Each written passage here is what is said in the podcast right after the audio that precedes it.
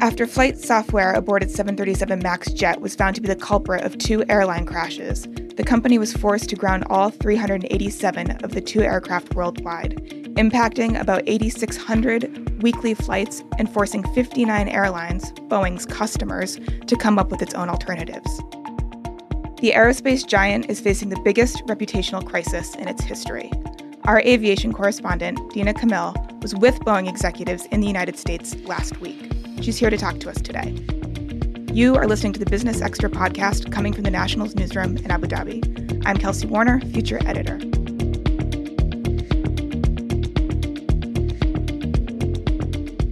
I want to first just give a quick mention to a new podcast coming from the National. My colleague, arts and culture writer Rupert Hawksley, is rolling out his new podcast next week, Books of My Life. Take a listen to this. Hey, I'm Irvine Welsh. I am Bryn Terfel. Hi, this is Arianna Huffington. I'm Ian Rankin. I'm Alexander McCall Smith. And these are the and these are the books of my life. Books of my life. And these are the books of my life. I'm Rupert Hawksley, arts and culture writer at The National, and I'd like to invite you to join me and some brilliant guests as we talk about all things books. The books they love, the books they hate, the books that made them cry, and the books that have had the biggest impact on their lives. Interviews with, among others, Arianna Huffington, Alexander McCall Smith, and Irvine Welsh will be available from October the 30th. You can subscribe today by finding Books of My Life on your favourite podcast app. We'd love to hear from you too about the books that have amused, confused, or even changed you. This is a conversation, so email us at booksofmylife at thenational.ae. As I mentioned at the start of the show, with me today is Dina Kamil, aviation correspondent who recently returned from a trip to Boeing's facilities in the United States. Hi, Dina. Hi, Kelsey. Thank you so much for having me on, me and my jet lag. Welcome, welcome to the studio. So, can you tell us a little bit about how you found yourself with Boeing in the United States last week? Yeah, absolutely. This was a really exciting uh, trip and a really great opportunity to really get into the heart of uh, Boeing's production facilities. It was a bit of a whirlwind trip. We covered three cities in one week, all of them very key to what um, Boeing does in its different business units. Our first stop was in Seattle at Boeing's Renton factory. That's the home of the 737 MAX, uh, where that jet is still being produced even while it's grounded. Um, we also went to their Everett factory uh, where they produce this 777X, um, known for its folding wings. Um, and then we had a brief stop in St. Louis. Just a quick signal that Dina is a huge aviation nerd. The folding wings that everyone gotta have the folding has wings. been anxiously anticipating. so, what are the folding wings on the 777? So, at this manufacturing facility, they're manufacturing the biggest aircraft on Earth, basically, and they're so big the wings have to fold. It absolutely is the biggest wingspan on any aircraft at the moment. Um, so, in order to park them at airport slots, the wings actually need to fold in and go into place. So, we, we saw some of that in the making. Then we had a brief uh, stop in St. Louis in Missouri, uh, where we um, took a look at Boeing's uh, fighter jets. Um, and then it was another plane to uh, our last stop at Cape Canaveral in Florida, um, where Boeing basically says, here's where we build the future. Um, this is where they're building um, their latest spacecraft, and this is where NASA launches rockets into so space. So, from commercial airlines to defense industry to space flight, Boeing was really trying to give you guys a sense of what a vast company Boeing is, and why why did why were you invited? Um, great question. We we were actually um, the only UAE based media that were invited on this trip, and this is something that Boeing organizes every two years ahead of the um, Dubai Air Show, um, which is happening next month um, in November, um, and and this is to basically give journalists um, in-depth briefings and access to their executives mm-hmm. um, about their latest products uh, across their business sure. units. So, of course, a different tone this year, given the ongoing. I mean, it seems like there's breaking news on Boeing practically every day as the 737 MAX crisis unfolds. Can you talk a little bit about where we're at in this story? The airline is, or the aircraft is still grounded, but what what have we found out over the last couple weeks about this investigation? You're right. The news that unfolded over the weekend and into this week has uh, definitely meant that Boeing is facing a deeper crisis and is facing additional pressure. You know, everyone from regulators, airlines, investigators, um, and this happened uh, after messages were leaked between two Boeing pilots uh, essentially raising questions about the performance of the so-called MCAS, which is the flight control system uh, that was blamed for the two crashes, um, where one of them said um, while he was um, on a 737 MAX simulator um, that the MCAS is running rampant. Um, so that really has raised concerns on why mm-hmm. Boeing didn't share that information earlier. These messages were from November 2016, so obviously preceding the crashes. I believe it was only after they received pressure from the FAA, the U.S. Regu- regulator, that they did, in fact, release the messages, which wasn't necessarily a great look for them amid public trust questions. That's that's the exact issue. It raises um, questions about transparency. It raises questions about um, integrity, and it has, of course, um, there was an, an, outcry that ensued because you know it's prompted le- uh, letters from the U.S. aviation regulator uh, demanding an explanation for this uh, from from the Boeing CEO, and of course, it's worsened um, Boeing's uh, pu- public image. Public image, stock price, kind of across the board, they're having to scramble. So. Absolutely, you... this is critical timing for Boeing as it prepares to return the Max to the skies. Mm-hmm. So, against this backdrop, you are actually arriving in Seattle. Um, I mean, this news broke after you had left, but the 737 MAX crisis has been ongoing for more than a year now, um, kind of with no end in sight. So, can you talk about a little bit what it was like to be in front of these executives, to be in these facilities? What was the mood? Uh, who did you talk to? Sure, this was a really interesting time to be in Seattle in the middle of this unfolding crisis with the 737 MAX. And it is interesting and noteworthy to point out that Boeing actually provided journalists with access to its um, production facilities, to its 737 MAX executives um, during this time. Um, so one would have thought that they may have actually chosen to cancel um, this um, uh, trip that they traditionally do before the air show, uh, given the, the um, magnitude of the crisis, but they chose to proceed. Uh, so that was interesting. We we met with key executives um, on the 737 program that included uh, Mark Jenks, the vice president and general manager of the 737 program. Uh, we met with um, with Jennifer Henderson, the Boeing 737 chief pilot, and also crucially uh, with Ihssane Mounir, uh, Boeing's um, chief of sales. And so who was the most forceful advocate for Boeing in terms of did they apologize? Did they? What did they say that they were doing? Yeah, absolutely. Um, the, the, the mood there was was very solemn, very somber. Um, there is a sense of uh, there was a very deep sense of how sorry they felt that this happened. There was a very big emphasis on safety and what they're doing uh, to reinforce the safety culture at, at, at, Boeing. The theme that was going throughout is that they're um, very much working hard to return the aircraft. Uh, back to service in, in the safest way possible, that they were communicating with their customers, with airlines, with the regulators. And very interestingly, a lot of the employees that we met there have said that they would put their own families on board when the aircraft is is uh, ready to return, just as a testament of, of how they felt about its its safety going back. Their focus right now is on returning the airline uh, the aircraft back to the skies, and they really highlighted the scale and the magnitude of um, operations it would take to return all these parked 737 Maxes out of storage and and back to airline customers in the best shape uh, mm-hmm. to get them to, to fly. So that was very interesting. So was it a confident tone or um, more like that they were capable of doing this? Because Boeing top the chief executive has said fourth quarter 2019 will have will be testing 737 Max again for and other global regulators have said no, earliest will be first quarter 2020. You know, it keeps getting pushed back. So it has seemed like the regulators and Boeing are putting out sort of dual track messaging where Boeing is saying they're going to get the 737 MAX back to the skies by Q4 2019. Regulators around the world have pumped the brakes a bit more and said probably Q1 by the earliest is what we're now seeing.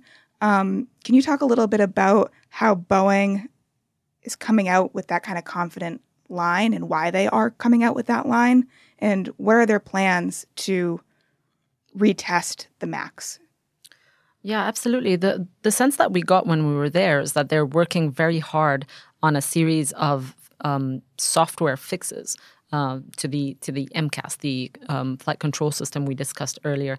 So we got to speak to Jennifer Henderson, the the uh, 737 chief pilot at Boeing, um, and she specifically said that this was a very solemn and difficult time for Boeing. That they are um, reinforcing their their safety culture um, at the company, and that they're working very hard on a series of, of fixes to the to the MCAS to the software, um, so that they want to ensure that the sequence of events that happened during the crashes uh, will never happen again, and that this will become again a safe uh, aircraft to, to fly.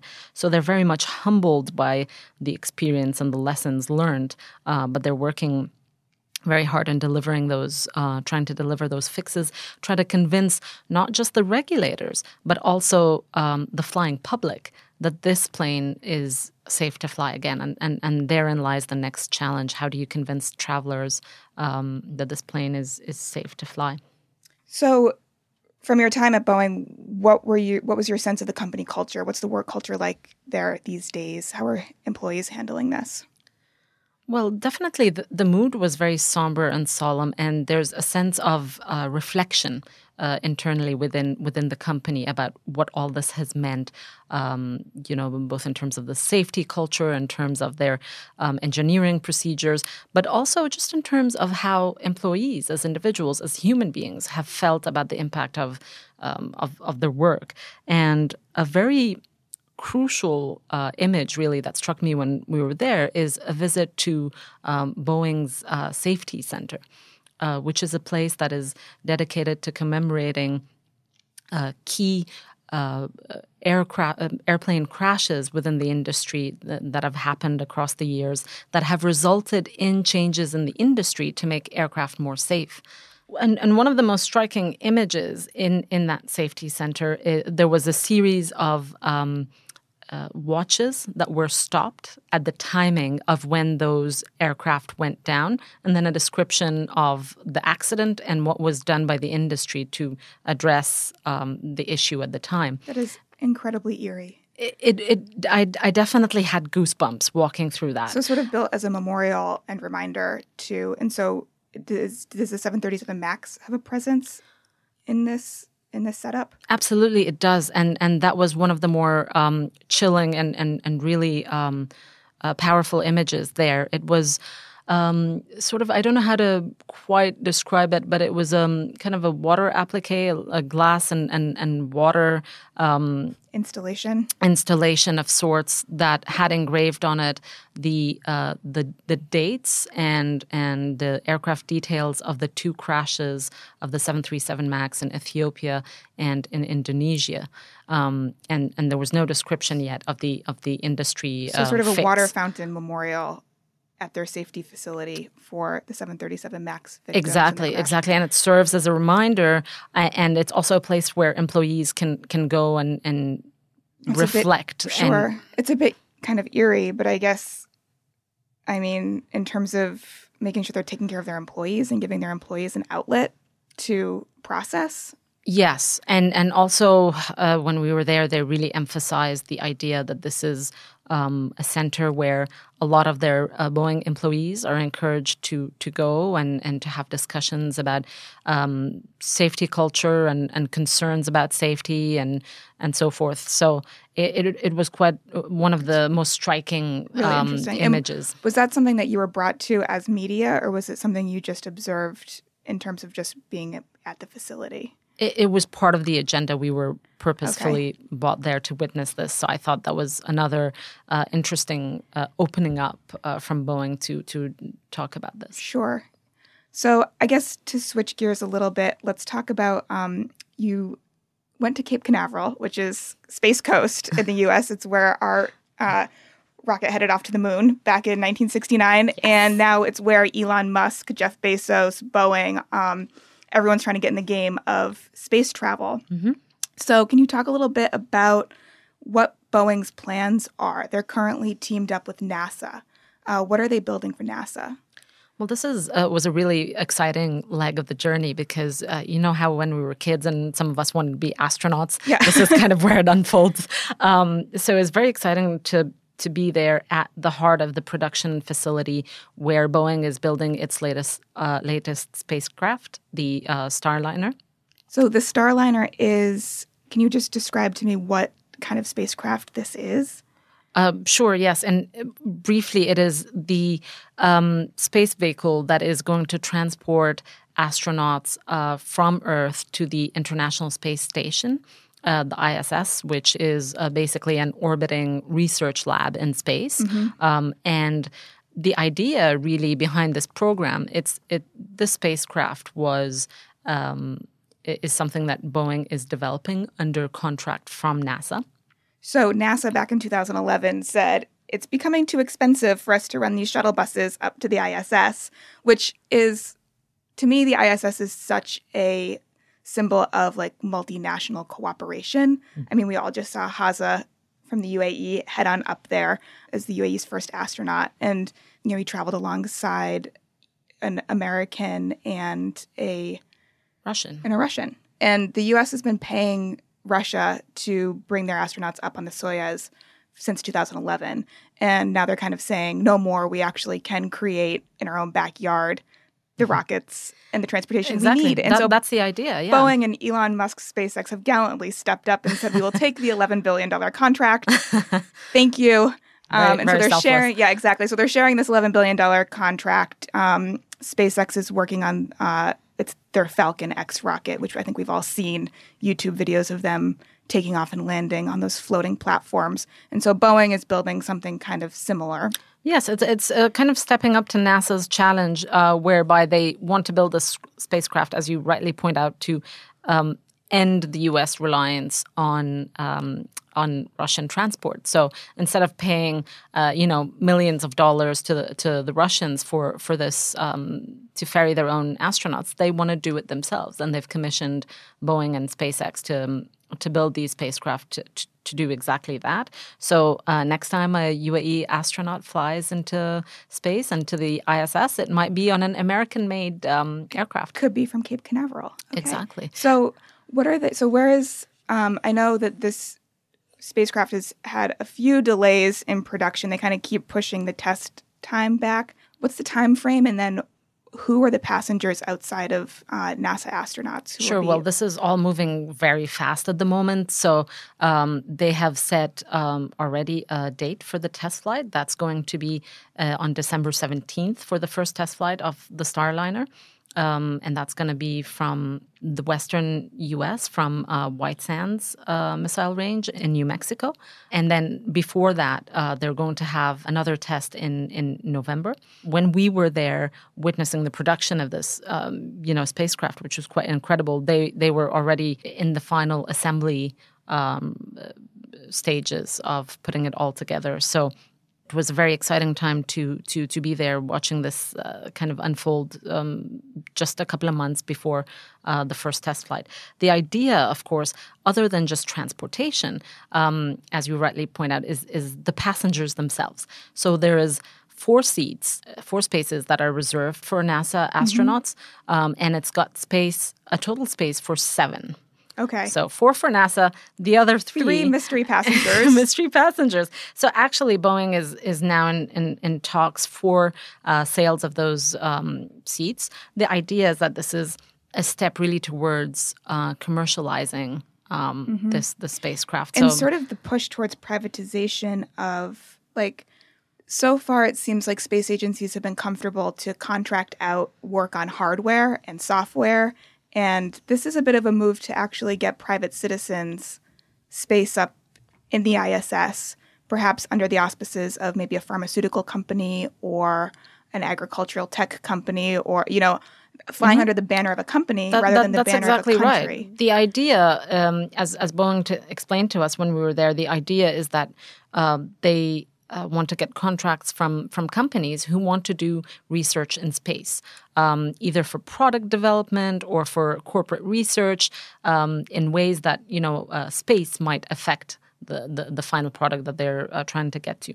Um, so yes, um, pharmaceutical companies for sure, uh, fiber optic uh, companies, small businesses that want to do cutting edge research and um, and technology, uh, they can actually um, buy a seat. Uh, to go to the ISS. So uh, on one hand, they're looking at you know what companies can we fly up there for research, but on the other hand, um, this is uh, an opportunity for them to sell tickets uh, for for space tourism. You know, wealthy people who can afford to to have a holiday in space.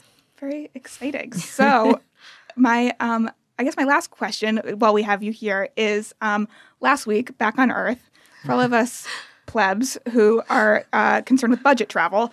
Uh, Etihad announced an Air Arabia tie-up to launch a budget airline. Um, from space to budget travel, here we are. What is what is your what is our aviation correspondent's hot take on Etihad's decision to do this? Well, that brings us firmly back down to earth. I think um, it's it, it was a very interesting move, and it's one that apparently both companies had been talking about behind closed doors for for many years, according to executives and analysts who'd, who'd been aware of the matter. Basically. Etihad has said that this is part of their transformation program, and many analysts have said that it means um, having a new budget airline means that Etihad can take the spare capacity of its um, A320 Airbus A320 narrow bodies um, and then be able to put it towards that new uh, new carrier. Any additional costs in terms of uh, employees, uh, staff, um, aircraft that can be put towards that um, airline as Etihad starts to streamline more and more its its operations, become a leaner and more agile operation, kind of focus on point to point destinations. And the idea that they would do this with Air Arabia, which is one of the biggest and the oldest low cost air, airline operator helps to towards uh, doing that and provides um, travelers from from Abu Dhabi with a low cost option to to travel. Um, and so this is the idea is that it's it's it's targeted among other audiences towards um, blue collar workers. Uh, who Okay. might who might opt So for, for the cheaper option. cheaper, more flight options, more flight routes. All right, fine. That was not my last question. My last question is about your trip on the chief executive of Boeing's private jet. Because I know that that's how you got to Cape Canaveral. It, it is indeed. All Um, right. Uh, first time on a private jet, um, she says humbly. Um, uh, it, it was quite an incredible experience that we actually got got to do that. Um, Boeing was uh, very determined to uh, showcase their space program, and because of the flight logistics, this was the fastest quickest and most reliable way to do so. And they made that available to us. Um, it, it was very exciting. It's it was a bbj uh, 737 um, uh, not a max obviously um, uh, older older generation um, aircraft. Um, very swanky interiors very comfortable. This is the top notch executive flying um, uh, experience and um, What did you eat? we had breakfast on the plane, um, uh, hot breakfast, um, s- eggs, um, fruits, yogurt. Um, we th- there are flatbeds, but we, having just woken up uh, that morning, did not get to experience those. Um, plush leather seats, very spacious. Um, All right, so it sounds like a private beds, uh, exactly. A, a, bed, a private that I've ever bathroom with leather. I know. no, me neither. Um, Well- this, is, this is no cattle class. Dina, thank you so much for joining us today. Thank you for having me. If you've enjoyed this show, please do subscribe on Apple Podcasts or any platform you listen on. And if you've got a couple minutes, we'd really appreciate a review. All that remains is to thank our producers, Arthur Edison and Aisha Khan. Thanks for listening.